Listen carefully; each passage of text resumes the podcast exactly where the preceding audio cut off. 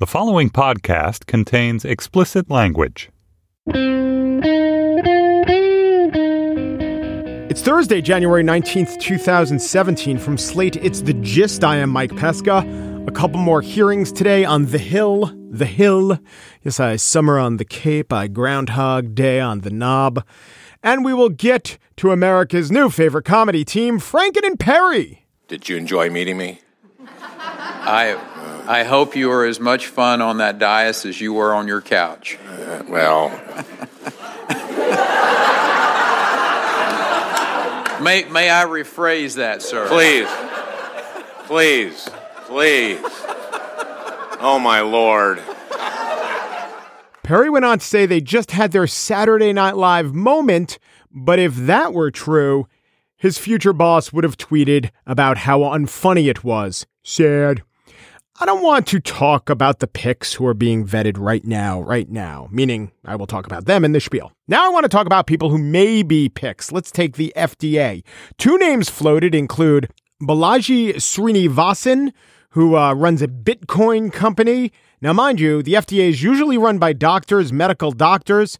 So we have this smart guy, Bitcoin guy, not a doctor. And the other guy is Jim O'Neill, another Silicon Valley guy. He is on the board of the Seasteading Institute, a Peter Thiel backed venture to create new societies at sea where governments can't touch them. Here's his idea about the FDA he wants to approve drugs not once they're proved safe but a little before they're proved safe. Here's what he says We should reform FDA so that it's approving drugs after their sponsors have demonstrated safety and let people start using them at their own risk, but not much risk of safety. Not much risk. The new FDA could cure cancer, could cause cancer. Hopefully, a less bad form of cancer. Not much risk. The old way, where, you know, drugs were safe. What kind of thrill is there in that? I think this guy gets the relationship America wants with its drugs. It's like mystery shot on ladies' night. Could get you drunk, could be bleach. Small risk, not much risk. And then there's David Gelernter. He's a Yale computer scientist. He's a genius. He's also kind of a madman. I've been reading this guy for years. He writes tons of op eds. I was going to read you guys one that he wrote in the Wall Street Journal a couple months ago, but then I figured, oh, why torture you? So he could be Trump's choice for White House science advisor. Here's what he was writing in the journal a couple weeks ago. He said of Hillary Clinton, her special talent is the verbal kick in the groin of a Secret Service man or state trooper who has the nerve to talk to her if she were merely human. She is no mere rock star. She is Hillary the Queen.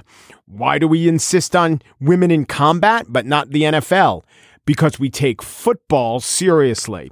That's no joke. That's the sad truth. That was him writing, but also me saying. And then he went on to say Mr. Obama, as the first black president, was impeachment proof.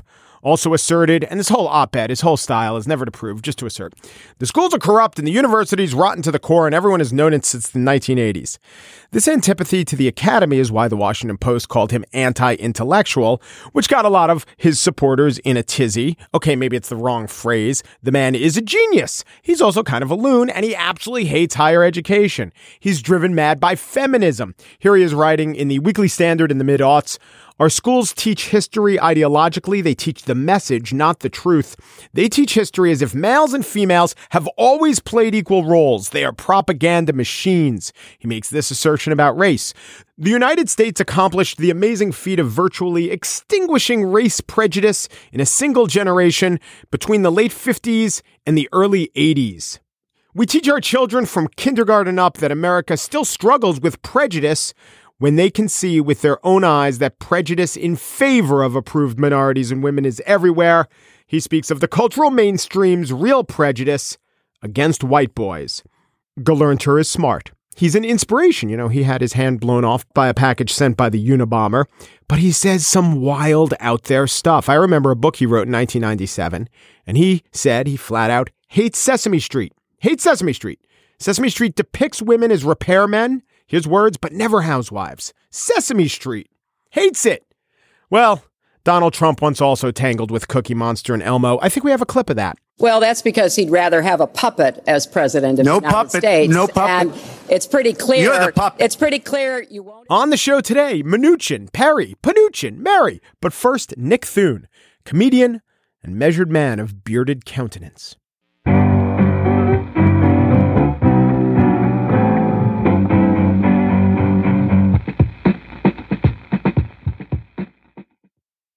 Nick Thune is a good guy. In fact, he's such a good guy that he's branded himself as such. His new hour long stand up special premieres on the NBC digital comedy platform Seeso on uh, December 22nd. Half of my comedy guests have been uh, promoting Seeso specials, and they're all funny. It's a good net. What the hell is Seeso? Hey, Nick. Yeah. Hey, hey. you know, Seeso is yeah. It's what you said. The NBC thing. 16 years old, I got my driver's license, borrowed my mom's car, drove straight to Claire's, and said, put some fucking holes in my ears. Give me some earrings. And now here I am, a 36 year old man, 20 years later, with holes in my ears. There's no small group for that. Other guys my age dealing with the same thing. It's- So, was stand up the first form of comedy that you went into? Did you try to do sketch or improv or anything? You know, actually, the first live performance was a sketch in a sense where I, at an intermission of, of my, at the time, my cover band, I reenacted a scene from Footloose. Uh huh. The scene in the barn where he he gets there and he gets out of his beetle and he's sli- he's like turns into this dance number. And uh, I had like the whole thing. I had a fake car stereo that I put up tape. What was in it too? What was the song in that? Uh, It wasn't holding out for it. no, it was a Kenny Loggins song. Yeah. though. it was the other one. Yeah, the other Loggins. Yeah. yeah. But then I didn't even really try when when I was in Seattle. I wasn't really doing stand. I was going to like poetry open mics and acting as if I was going to go up and read a poem and then just kind of talk about my, you know, like kind of go off and like it's kind of a sound check joke that I do sometimes where I'm I'm like check check check, and then as if I'm talking to someone like yeah, my mom, you know, she can call me for like three days. Test one.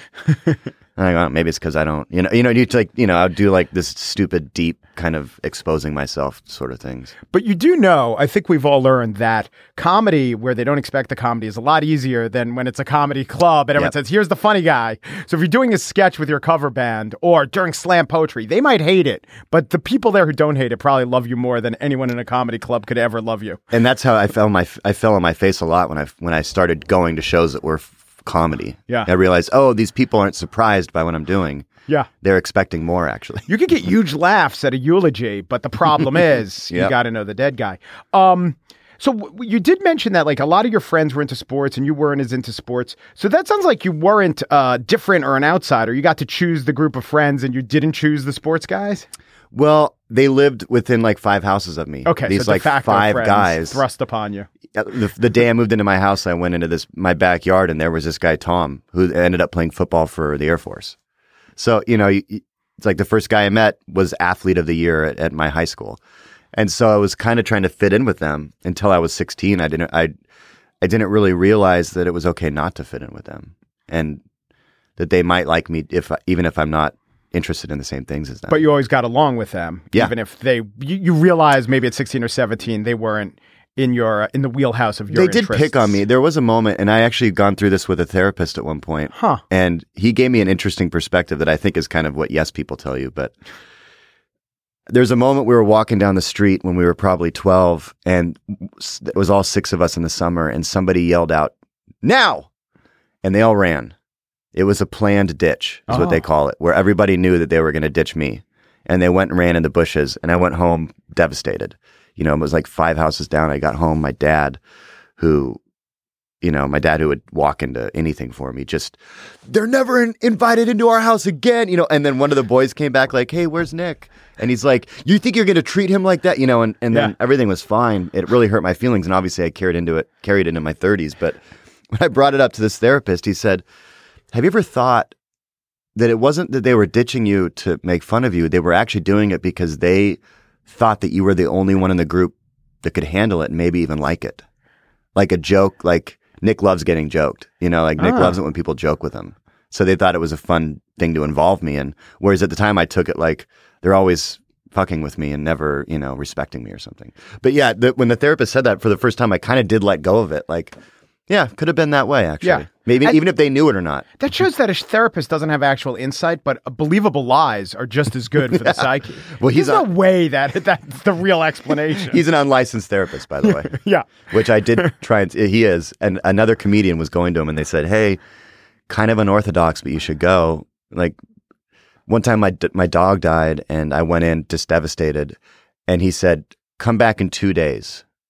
And I thought, oh, that's like, oh, he's like, don't deal with. I don't want to like, you know. Yeah. Came back and turns out in over those two days he read a book about grieving, so that he could help me grieve. and watched a Peanut special just for just for good measure. So when you were 16 or 17, so what, junior year of high school, you you get a different set of friends? And what are the Well, are I got artsy- kicked out of school in my house. Oh, for what? because well i realized that there was part like you could go to parties and stuff like Uh-huh. when, once i got my car and i didn't probably drank five or six times and got caught five or six times Yeah. every time and so my parents kind of getting brought up in the church just assumed that i had a problem so i got and i did get kicked out of school for a fight and it was like a third offense kind of a thing Was this And- a public high school? yeah Wow. and so were you my a bad kid? I wasn't. I was just outspoken. Yeah. I had, you know, like uh, that after school de- detention, Mhm. right? I went and went in there, and it turned out that that day it was a substitute that was running the. It was usually the wrestling coach, and now it's this guy. So I went in and signed my name and just took off because he doesn't know who I am.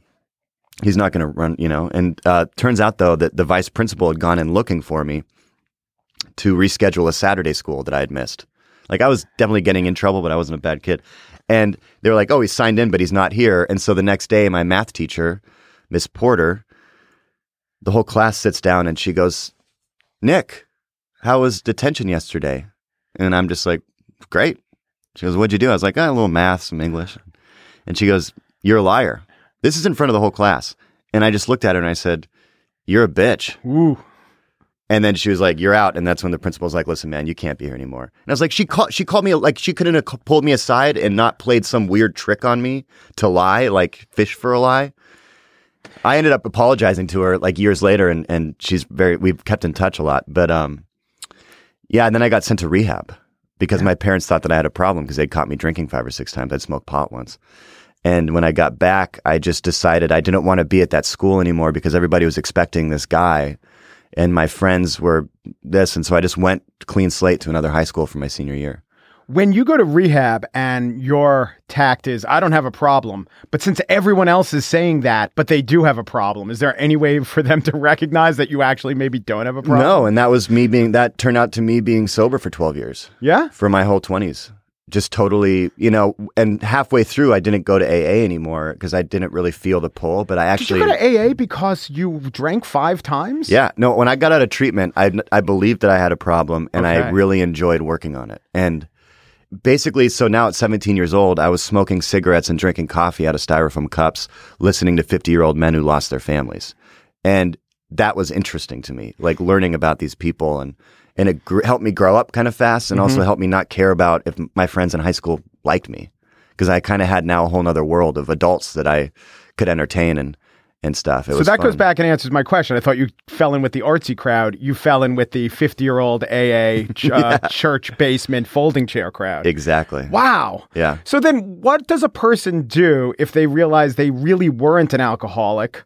Then you say, okay, I guess I can drink in moderation. Then do you do you become the sort of drinker that a responsible drinker is? Not for a while. No, wow. They made so they made you an alcoholic. They did. Well, my wife, at one point, we were just like, Do you think I could drink? You know, she's like, Well, I mean, we might as well try. And that's the one thing when you're sober, relapsing seems like the end of the world. Yeah. You know, but turns out it's actually not. Turns out you can actually kind of get your pants back on and fix yourself But if you or- weren't an alcoholic in the first place, it's not relapsing. It's just Yeah, sort of lapsing. but in that mind, even. yeah. yeah, yeah. But it was, I remember it was a margarita at El Compadre in Echo Park in Los and I never went back. Just margaritas every day. Do you drink in moderation now? Uh, some, sometimes. Yeah. Well, that's the definition of moderation. Oh, wait. You, so you're saying sometimes you drink in immoderation? Well, I think sometimes you, know, you drink excessively. Sometimes it's pretty. Well, I I kind of put my head down and work really hard on something, and then celebrate. Yeah. And sometimes when I celebrate, it's kind of uh, hey, maybe, maybe you don't need to just like really blow it out every now and again. You can just, you know, have a couple drinks and be good with that. When you first started doing stand up, were you more of an aggressive rat tat in your face comic? The sort of person who, well, more than you are now, which is extremely laid back. Not laconic or putting on a persona, but extremely laid back. I think I was more laid back. More laid back. Yeah, and I was more. um Well, I was less funny. And uh, yeah, laid back, and, and also I think I was really stealing like five different people's kind of personas, um, without knowing it. You know, just really trying to like you know like this Martin Mull kind of s- Martin Mull, Stephen Wright, Zach Galifianakis, like I guess three people really. It's Yeah. a little Steve Martin, but trying to be them. So I could get, I could see the I could see the second two. I could definitely see the Stephen Wright, which is weird observations, talking very slow, but like really well crafted jokes. I could see the Galifianakis, which is that plus a beard and absurdity. But where's the Martin Mull part? Just acknowledgement of your whiteness. Yeah, I think also just cadence and, Yeah. and kind of learning how to kind of really set back and and and not need to get a laugh on every line, Mm. even even if what you think you just said was great. But that's okay if you're co-hosting Fernwood tonight. But if you're a comic, how do you you can't you're okay with not getting a laugh on every line? That seems fraught. I love silence. I love the silence of people wanting more and the silence of people that are invested in in where you're taking them. Because sometimes if if it's if it's silent, then they're interested, you know? Yeah. And then laugh isn't that far around the corner because I know where those are and I know especially if I really want to get one and if I sometimes want to throw one out cuz sometimes throwing a laugh out it it's a weird pride of like I don't I don't need that one. You know, like I'm going to build and then it can even build up the next one to be bigger. Is it any different when you're playing uh, for a crowd where your name is on the bill and they came to see you versus you're doing something at the comedy cellar? Maybe the people there don't even know you. You're one of eight. Oh yeah, yeah. But it can get pretty lazy if you're just playing in front of people that that know you. You know, mm-hmm. I mean, this the bit that I'm doing in the Tonight Show has got to be five minutes. It's a nine or ten minute bit, and that nine or ten minutes really works when it's my audience. You know, and sometimes if it's not, then I'll throw a couple parts out that are a little asides that I know people want to hear me do. You know, but really the four and a half. I realized this, and I was telling the producer. I said the frustrating thing is it, it, the four and a half minute bit is probably the way it should be, Yeah. you know? Yeah. But the 10 minute part of it, I love doing because I, I don't know, you say little things that color the story, but really aren't needed for the ultimate goal. Right. Right. It's less economical, but sometimes the joy in a performance isn't economy. Mm-hmm. You know. What about the guitar? Have you gone away from that? Used to, used to s- Yeah. be this be, be a singing comic. Yeah, yeah. The, well, this special, it didn't. I didn't have it in the special, and then uh, two weeks beforehand, I tried it for this one bit, and it really fit with this character, this of a youth pastor that I'm doing. Oh, cool. So I thought that I was like, you know what? Because I did actually f- have this pride, like I don't want it at all. No guitar this time, which I'm glad I did. I mean, it really kind of I like it so much more performing without the guitar. It's it's it's freeing and and also it felt good to just kind of. I think there are some people that probably thought like, oh, that he can't do it without it. oh, I'm sure And- other comics oh, are really yeah. snooty about that. And so it was kind of fun to turn around and say, eh, yeah, I can. Yeah. I can do that. also, as a road comic, not having to schlep that thing. Yeah. Be. Oh, believe me, that was part of the reason. You have to check it every time, right? And Mm-hmm. No. that's you know. No, you don't have to you. check it. Oh, okay. But the thing about carrying a guitar through the airport is everybody is trying to tell you that you can't get it on the plane. Every level that you go you to. Yeah. But and you just smile. I've learned that you just smile and nod. Okay, yeah, yeah. And then when you get to the gate, hey, you got to you got to gate check that. Oh, okay, give me a tag. Put the tag in your pocket. Walk down, and the people on the plane are like, "There's plenty of room." Yeah. They're the only ones that know. Except that one time when the last stewardess is Miss Porter and she calls you out. I felt so bad about that. Oh my god. She I think she also I mean, you know, to call a kid a liar in front of the whole class is also it kind of is a bitchy thing to do. Yeah. then again, you signed in and you Yeah. ditched. Mm-hmm. Yeah, you did to them what the neighbor boys did to you. I did. Nick Thune's special, Good Guy, is on Seeso right now. Thanks, Nick. Thank you.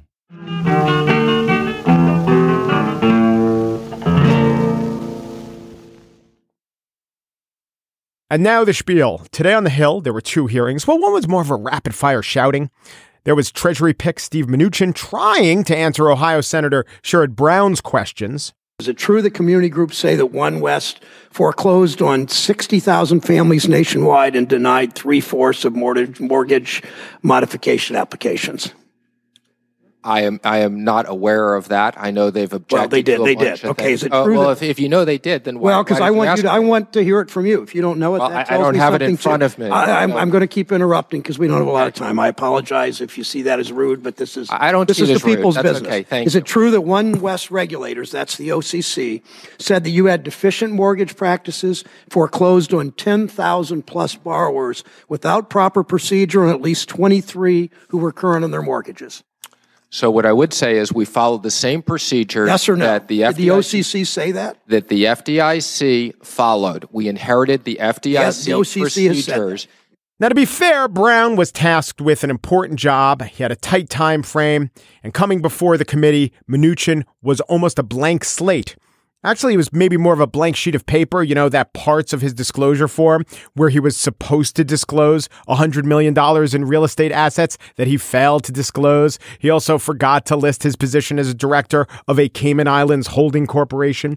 He did disclose his role as head of a bank that foreclosed on tons of families, putting out moms and kids, specifically one mom with lots of kids. The most troubling loan we had was actually to the Octomom, okay, and we worked very, very hard. That was a terrible situation, and we worked very, very hard uh, to to move her to another home that uh, that that they could afford. Okay, so that's all Mnuchin's past. It was well known. He answered the senator's questions about it. It was the sort of thing they have to take him to task over, and they did, and I think he can surmount it. But then there were real questions about what Mnuchin believed. If he bought into some of the more fanciful tales his future boss says he believes. Would you agree that your new boss is famous for firing people? Well, he has a show about it, Okay. but other than You the think- show, Do you think? Well, we, sometimes we have. It's a blurred line at this point. We're not sure where the show stops and where the reality begins. Mnuchin seems more reality based than his reality star boss. He did offer rosier numbers for policies he favors, uh, like how much could be repatriated if there was a tax holiday, and he exaggerates the cost for some policies he opposes.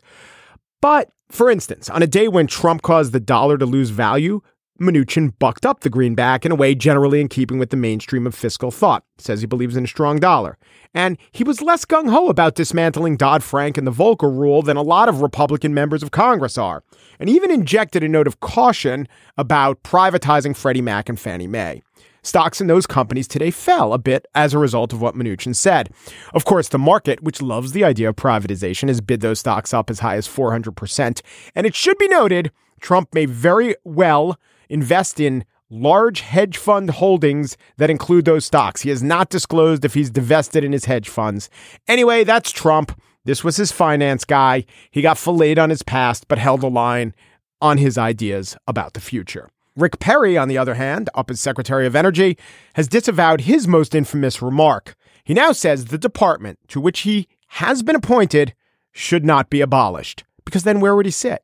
But Perry was charming in a mostly frictionless hearing, and he engaged in some self deprecation.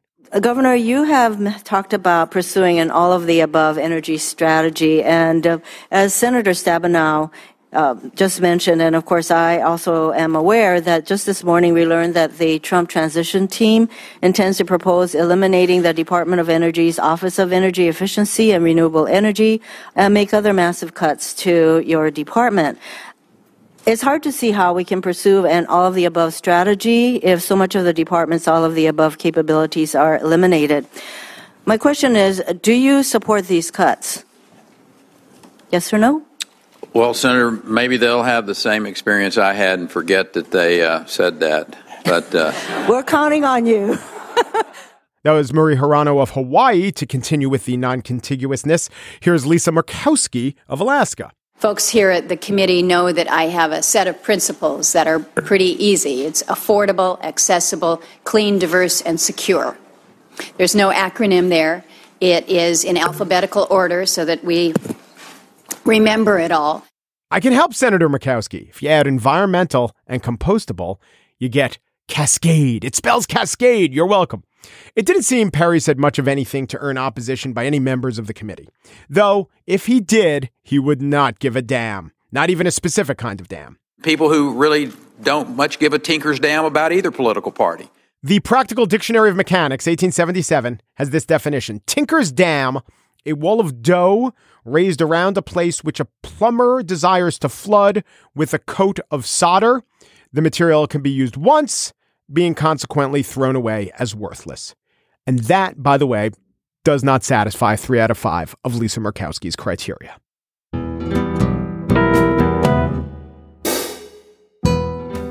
And that's it for today's show. Hey, listen to 90 Seconds with Slate if you have an Alexa. Oh, if you do, I just said Alexa. But we do this every day and we give you some news about what's going on, and I really don't recycle the same jokes or insight. Anyway, that's it for today's show. Chris Berube does not give a Taylor's hoot what you think of his production skills. Mary Wilson doesn't give two pins about those things you were saying about fellow producer Chris Berube, but more than two pins, yeah, it begins to hurt a little. Steve Lickteig doesn't give a flying tinker's fudge about critics of his tenure as executive producer of Slate Podcasts.